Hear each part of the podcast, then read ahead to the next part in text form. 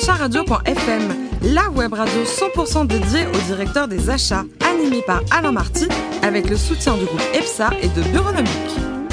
Bonjour à toutes et à tous, c'est parti pour ce nouveau numéro de Directeur la web radio à 100% dédiée au directeur des achats.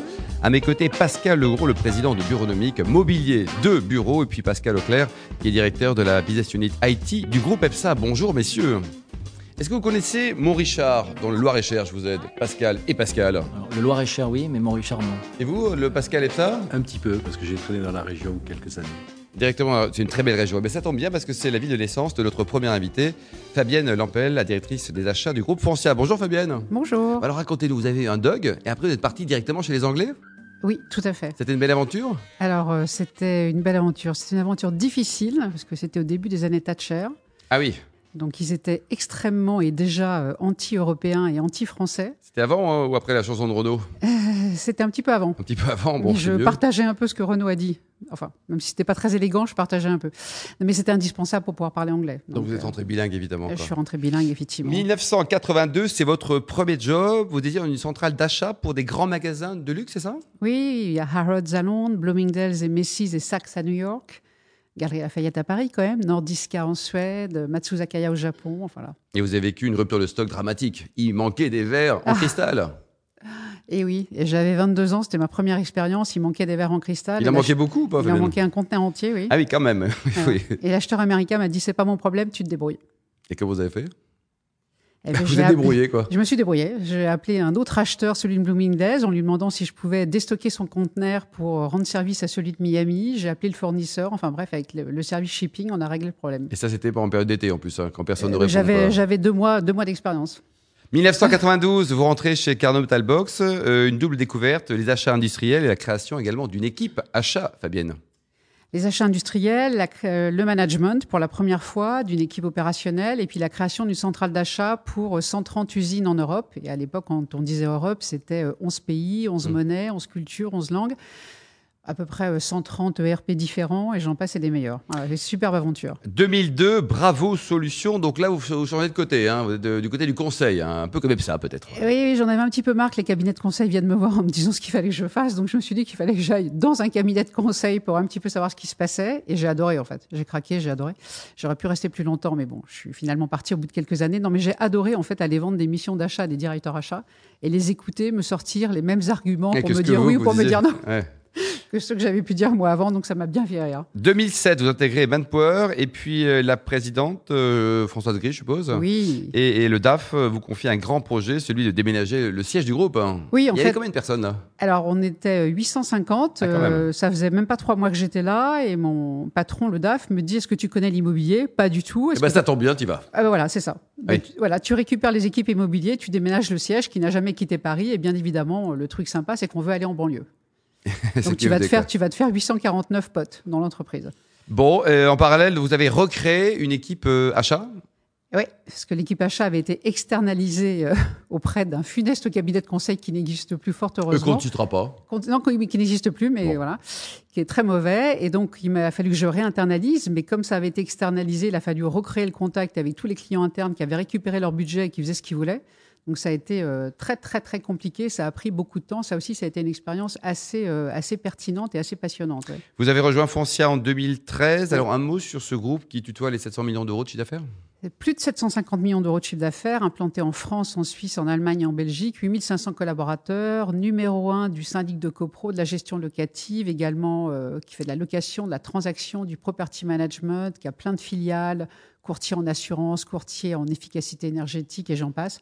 Ouais, groupe superbe qui se développe, qui marche très très bien et qui a été complètement euh, transformé euh, depuis l'arrivée de François David, que je sais que, vous connaissez bien, voilà, notre président, et par nos précédents actionnaires et actionnaires actuels des fonds sous LBO qui nous mettent une pression de tous les jours, mais une pression bénéfique. Positive, quoi. Le volume d'achat traité chaque année, Fabien C'est 130, 150 millions d'euros pour la partie achat indirect. Quant aux achats directs pour nos copros, c'est plus, c'est plus d'un milliard d'euros. Un milliard d'euros. Pascal Pascal, Pascal Epsa. oui, le Pascal Epsa, bonjour. Euh, oui, effectivement, vous l'avez signalé à l'instant, euh, vous êtes sous LBO. Est-ce que euh, cette particularité a un impact sur le rôle des achats? Oui, ça impacte sur le fait qu'il faut une rentabilité encore plus court terme peut-être que dans d'autres entreprises, puisque le LBO se projette sur une éventuelle sortie euh, au bout de cinq ans. Donc c'est court par rapport à ce que j'ai pu connaître dans des entreprises qui appartenaient à, des familles. Euh, donc oui, effectivement, ça a un impact sur un ROI extrêmement court. Ça, on le sent tous les jours. Et, j'avais une autre question. Ah, je vous en prie, Pascal. Pascal euh, ça. Et je voulais savoir, euh, d'un point de vue plus général, est-ce que l'encadrement des loyers dans les grandes villes a un impact également euh, sur, sur les achats, sur votre activité? Alors non, ça n'a pas d'impact directement sur, sur, notre activité, ça a un impact par contre sur l'activité de l'entreprise, ça a un impact sur la perception qu'ont les, les, les, clients du métier de syndic, et en particulier pour des villes comme Paris. Pascal Legros. Oui, donc on a vu que le, groupe Foncia évoluait énormément dans, pas mal de directions, et je voulais savoir si la fonction achat était spécifique dans ce groupe, ou si elle était finalement identique aux expériences passées que vous avez eues. Alors, elle est, euh, elle est un petit peu identique à celle de Manpower, parce qu'en fait, nous sommes une entreprise en réseau. Et ça, c'est une vraie particularité. Euh, je crois, je crois que d'autres en ont parlé. Euh, ça, c'est une particularité que j'ai connue déjà chez Manpower et qui se répète chez Foncia. La petite différence entre Foncia et Manpower, c'est que Manpower, on crée des agences de toutes parts. Euh, et il y avait une seule entité juridique, Manpower Group. Chez Foncia, en fait, Foncia a été créé par un rachat successif de cabinets, puisque la moitié encore des cabinets de syndics sont indépendants. Euh, appartiennent à une seule 50% personne. en France, vous oui, dire. Oui, 48%, je crois. 48 ou 50%, c'est énorme. D'ailleurs, on en rachète très régulièrement. Et donc, bien évidemment, à chaque fois qu'on rachète un cabinet, on rachète aussi euh, sa clientèle, son image de marque, son nom. Euh, le président de ce cabinet-là reste dans l'entreprise. il faut lui apprendre effectivement à fonctionner avec un groupe. Il faut aussi que mon équipe apprenne à fonctionner. Mmh. avec des clients internes qui détenaient leur propre cabinet avant. C'est une petite particularité que je n'ai pas connue chez Manpower et avant dans des, dans des grands groupes américains. Pascal? Et oui, donc c'est toujours dans l'évolution du groupe. Euh, est-ce qu'il y a des postes clés sur euh, justement cette fonction achat, dont, ce que vous venez d'évoquer, et est-ce qu'il évolue ce poste en fonction justement des croissances externes? Alors, il évolue, euh, il évolue, oui. Alors, ce qui nous a surtout fait évoluer, ce sont tous les gros projets informatiques et digitaux. Euh, de fait que nous sommes le leader, on a mis pas mal de choses en place au niveau digital euh, par rapport aux clients. Euh, mes acheteurs n'avaient pas l'habitude de travailler dans ce domaine d'activité, n'avaient pas du tout l'habitude de travailler des startups. Euh, on n'arrive pas avec un contrat de 150 pages à signer en triple exemplaire quand on. Quand avec une boîte qui a, six mois qui n'a pas de bilan. il faut comme y a six mois qui n'a pas de bilan, lui n'ont pas six bilans, donc on travaille différemment. Cette petite agilité, flexibilité, mon équipe ne l'avait pas, donc on est en train effectivement de l'acquérir.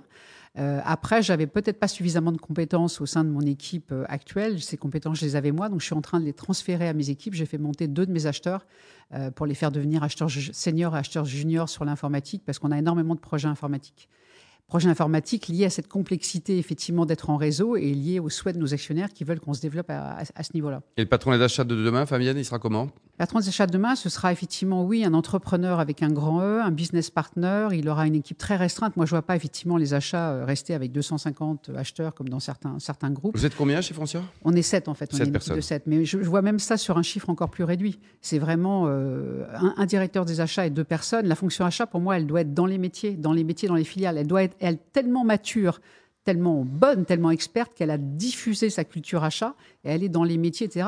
Euh, l'acheteur informatique de demain, non, il est, euh, il est euh, relation fournisseur au sein de l'informatique. Il a effectivement un reporting avec les directeurs des achats et c'est tout. Mais il est dans l'informatique, dans le bâtiment de l'informatique, éventuellement en province, à l'étranger, en banlieue, etc., etc. Il n'est pas rattaché de façon opérationnelle au directeur des achats. Il est partout. Elle doit être diffusée partout, cette cette notion des achats. Fabienne, côté vie personnelle, avouable bien sûr. Hein. Vous êtes guide bénévole pour faire découvrir Paris à des étrangers, mais Paris autrement. Qu'est-ce que c'est Paris autrement, Fabienne Alors Paris autrement, je suis spécialisée pour leur faire découvrir le East End, donc le 3e, 4e, 10e, 11e, 19e et 20e. Vous faites ça le week-end, je suppose? Je fais ça bien sûr le week-end. Euh, j'en avais encore 6 euh, dimanche dernier de Denver au Colorado.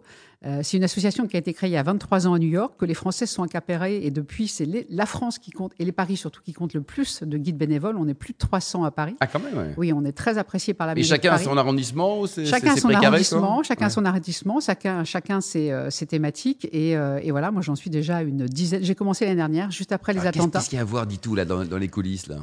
Parce que les Parisiens ne connaissent pas forcément. Oh là dans le 11e arrondissement, il suffit de poussez une porte cochère et vous découvrez euh, des baobabs, des jungles, des anciens ateliers d'artisans euh, reconvertis. Enfin, il y a vous des choses fabuleuses. Vous connaissez le 11e, Pascal et Pascal? Moi, j'y habitais euh, quelques temps, mais c'est vrai. Et vous confirmez les propos de Fabienne Oui, il y, a des, il y a des trésors cachés, c'est vrai. Et vous, Pascal? C'est pas l'arrondissement que je connais le mieux. Non, vu votre accent, à mon avis, c'est un peu plus au sud, non? Un peu Peut-être. plus, oui. un peu plus. Donc ça, c'est vous faites ça tous les week-ends? J'essaye, alors j'essaie de faire ça tous les week-ends en préservant quand même un peu de temps pour. Oui, euh, du privé pour le reste. Quoi. pour- pour- pour Alors privée. justement, tiens, un bon conseil, un bon restaurant à découvrir, un truc sympa hein, dans le 11e. Qu'est-ce que vous pourriez le conseiller? Alors là, je suis végétalienne, donc je ne sais pas si ça va vous plaire.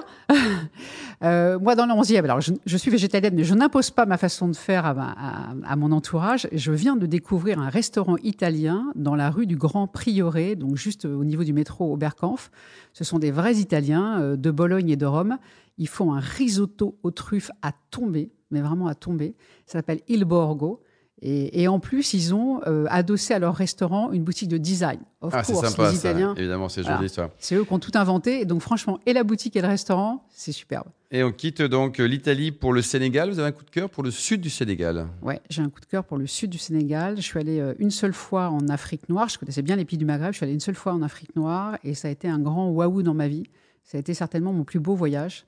Euh, C'était vraiment magnifique. Vraiment un pays splendide et des gens magnifiques. Donc conseiller. Et enfin, pour terminer, vous adorez le foot. Vous êtes plus Barça ou PSG PSG.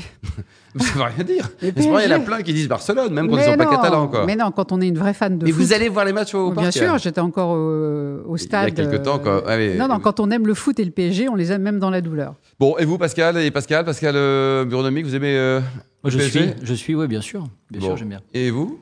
Euh, Vous pouvez dire non, hein. moi je suis catalan, donc En le Barça France- me va bien. hein, en c'est- France, pas forcément, mais pour la France, oui. Bon, merci en tout cas à tous les trois. Fin de ce numéro de directeur radio.fm. On se retrouve vendredi à 10h pour accueillir un nouvel invité, un directeur des achats ou une personnalité de l'économie.